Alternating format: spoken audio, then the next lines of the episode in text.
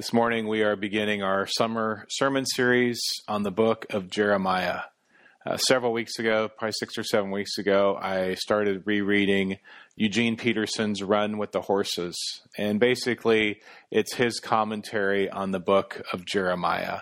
And I felt like the season we were in with COVID and coronavirus, that it was a season of lament and a lot of the book of Jeremiah, and including the book of Lamentations, which, which he wrote, uh, are, are, are, laments of what's happening in the world and what's happening in society uh, during his time. So, to remind you a little bit of, of his story, uh, Jeremiah prophesied during the time of the fall of Judah. Now, remember, historically, there was one nation of Israel under Solomon. And after his death, that nation was divided into two nations. You had the northern kingdom, which retained the name Israel, and you had the southern kingdom, which took the name Judah. Jerusalem was in the southern kingdom. And throughout the ages, prophets would come to both the nation of Israel and Judah and call them back to repentance, call them back to faithfulness in God. But the nations did not listen. So much so that in 722 BC, the Assyrians came in and wiped out the nation of Israel, the northern kingdom, which left the southern kingdom of Judah. And it was to that nation that Jeremiah was called to prophesy. It was a troubling time. Politics were corrupt, people were corrupt, there was no religious practice of the people. And God raised up the prophetic voice of Jeremiah to come and to proclaim a message of repentance. But we know what happens in the end, and that is that the southern kingdom of Judah fell in the year 587. But leading up to that time, Jeremiah was prophesying and trying to bring words of hope and encouragement to the nation. And so several weeks ago when I was rereading this, I thought these, these are good words for us to consider. And I had no idea what would happen over the past week and a half or so. The death of George Floyd, the meaningless death that has occurred. The protests that have happened, people standing up and saying, We demand righteousness, we demand justice, we seek solutions for these problems. And then the unfortunate events, the, the looting, the violence, uh, the political posturing of people and as I wrote in my letter earlier this week from Lamentations chapter 1, verse 22, my groans are many, and my heart is faint. Because each new day we awaken to some troubling situation. And I have to admit, this is hard in the days and the time of doing online worship because what happened last week I preached my sermon on Wednesday morning and then flew the next day to Spokane to move our daughter back. And Mike and I flew up there and, and we drove back with all the events of George Floyd unfolding around us. And so I was unable to really speak to that on Sunday morning because we had pre recorded everything. And it broke my heart. And so I keep going back to this verse in Psalm 133, where David says how good and pleasant it is when brothers dwell together in unity. And then he uses this image of the anointing oil on Aaron. If you recall, Aaron was the first priest of Israel, and he's anointed, he's set apart, and that oil flows on his head and down over his beard and onto the, his cloak that he is wearing and his collar. And what David is saying in that psalm is we only know unity and we only know peace when we see each other as sacred and as set apart, when we see each other as anointed by God. It's not just Aaron who is anointed. What David is driving at and the message he's trying to get at is saying peace, unity only happen when we see each other as set apart. When we understand that regardless of the color of our skin, each one of us is made in the image of God. And so God calls Jeremiah then to come and offer a prophetic voice in the midst of a troubled land. Things were bad in Judah. Manasseh, who was the king probably when Jeremiah was born, was the worst of the worst. We talk about the best of the best. He was the worst king Judah had ever seen. So bad that we read this in 2 Kings chapter 21 verse 9. The people did not listen. Manasseh led them astray, so that they did more evil than the nations the Lord had destroyed before the Israelites. They did more evil than anyone had done before them. And Manasseh reigned for 50 years. He tore down things of religious significance. He brought in false gods, false idols. He led the entire nation of Israel away from the things that really mattered. And eventually he dies. His son Amon is announced and pronounced as the next king. He is murdered. And then an eight year old child by the name of Josiah comes to reign. And one of the first things this child does, which is absolutely amazing, is he has the temple restored. He has people go back in the temple that, that had been built for the worship of God and has them go in and see what they can discover. And they bring out this old book, this old scroll that no one had looked at for years. And they started to read it, and it started, and it was talking about who God is and the plans that God had for Israel. And they needed someone to interpret it. And so they went and got the prophetess Huldah, uh, which is a great story, another one of the great women of the Old Testament. And Huldah comes and tells them exactly what this book is saying and the reforms that it is calling for. And it's actually the book of Deuteronomy, it's the book of the law. And Josiah takes those words of Deuteronomy, he takes the prophetic voice of Huldah, and he re- brings reform to the nation of Judah, calling people back to faith, calling people back to the temple. And the fascinating thing is that all of this is happening while Jeremiah is growing up as well. He's learning from the book of Deuteronomy. So that when God calls him to proclaim God's message of hope, God's message of forgiveness, God's message of repentance, Jeremiah knows the words. He knows the words from Deuteronomy. And so that then is the context of what we are going to read this day. We're in Jeremiah chapter 1, verses 1 through 5. And here's what we read The words of Jeremiah, son of Hilkiah, one of the priests at Anathoth, in the territory of Benjamin.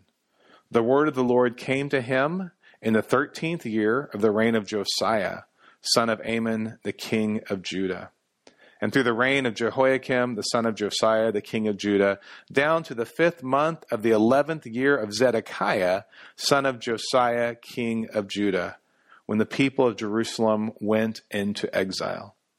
The word of the Lord came to me, saying, Before I formed you in the womb, I knew you.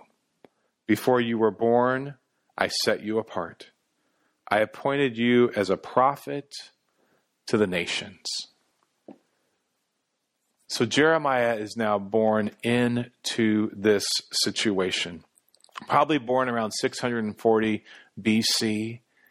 And he starts to proclaim this message to the kingdom of Judah that they are going to fall.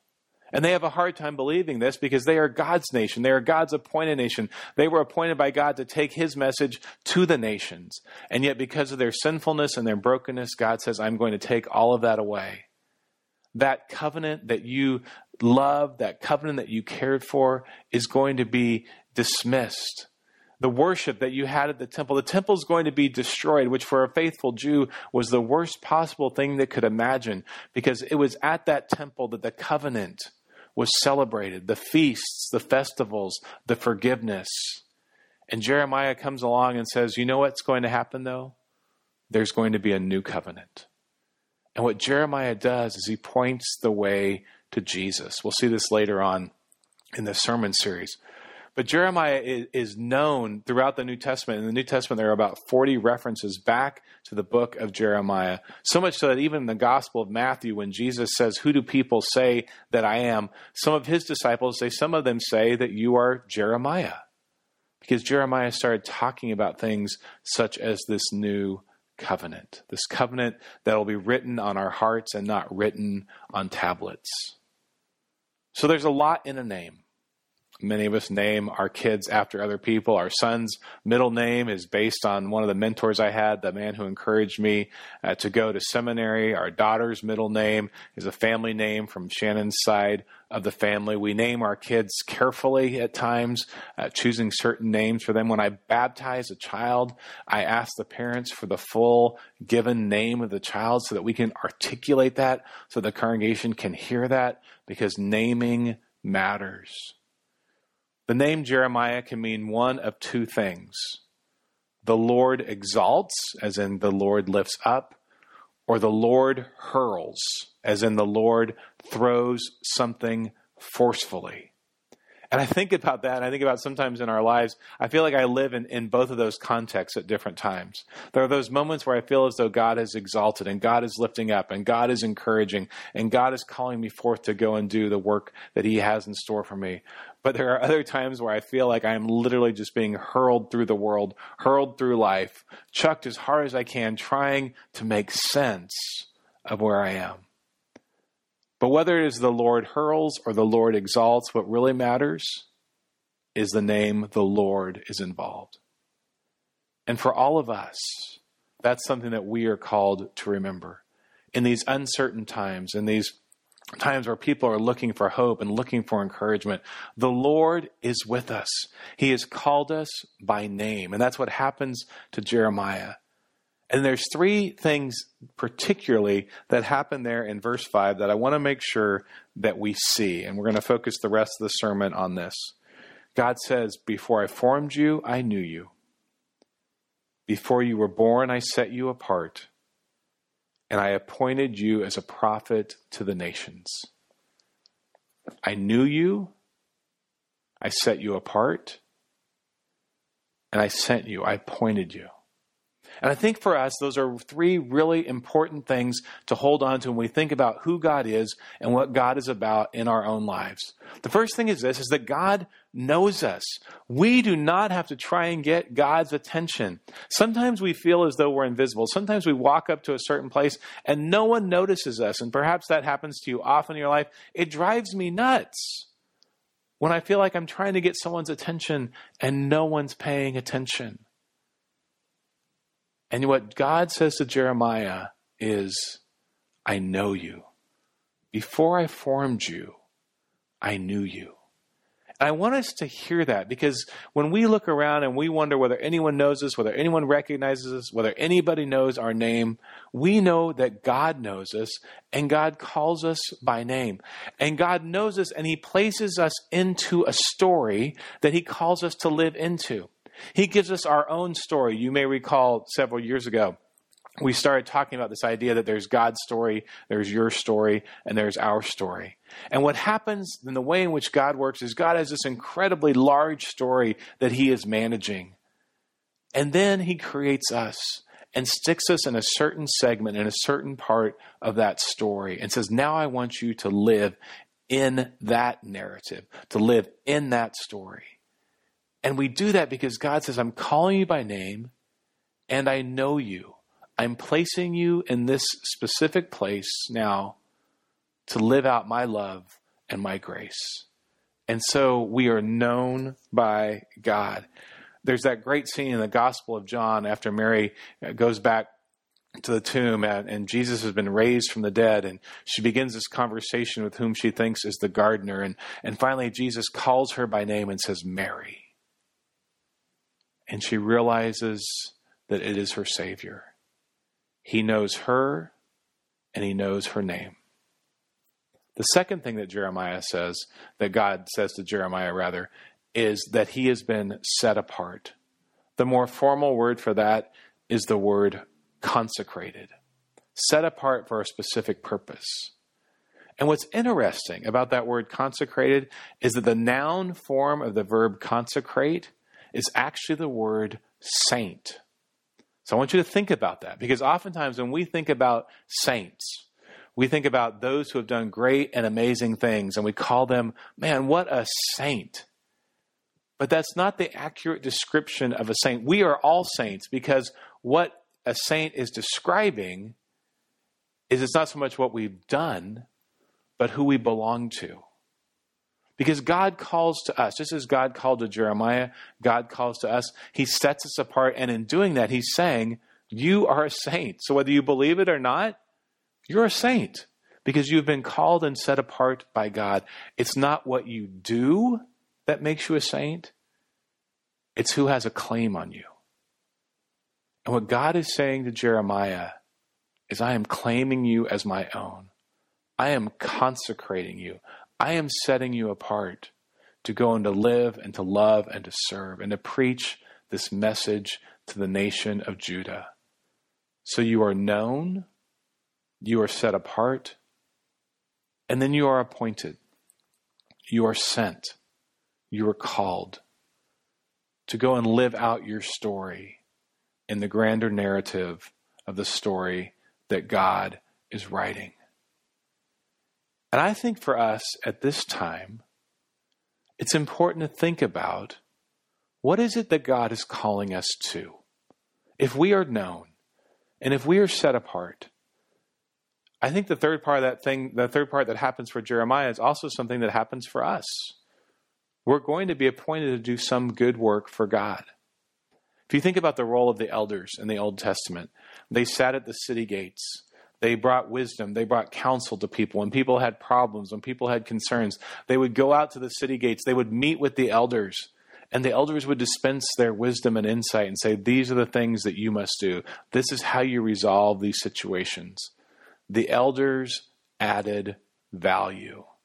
So I've always loved us being a part of the Presbyterian Church because the Presbyterian, the word Presbyterian comes from the Greek word presbyteros, which means elder. And for us as followers of Jesus, I want us to be challenged to think through how are we adding value? In what practical way can you add value to your family, to your friends, to your community, and to your world? Because there are numerous ways I believe that we can do this we are living in troubled times. But if you think back to the days of Jesus, he lived in troubled times. There was struggle with race. There was struggle with classism. There were struggles around elitism. But he continued to preach a message of hope and grace. He continued to figure out ways to bind up the brokenhearted, to reach out to the outcast, to find those who no one who no one expected him to find and to bring them into his kingdom. And in much the same way, we are appointed to go and do similar things, to figure out how to love our neighbors. God has the final word. My groans are many, my heart grows faint. That's what we read at the end of Lamentations chapter 1. But as we keep reading, we get to Lamentations chapter 3, verses 22 and 23. And this is what we read Because of the Lord's great love, we are not consumed, for his compassions never fail. They are new every morning. Great is your faithfulness. And my friends, that's what I'm holding on to that God's faithfulness is great, that God meets us here at the table, that God feeds us, God encourages us, God reminds us that He's calling us into His story, that He has set us apart, that we are saints because we belong to Him, that He knows us, He knows our name, and He now sends us into the world to make a difference in the name of Jesus Christ. And so I hope you will join with me as we continue to seek ways that we can truly live out the calling that God has placed on our lives. Will you pray with me, please? Oh God, thank you for this day. Thank you for the table that we now come to. Thank you that we are fed here, we are encouraged here, we are reminded of who you are. And so, God, would you feed us? Would you forgive us? And Lord, would you set us free to go and serve you? We pray and ask in Jesus' name. Amen.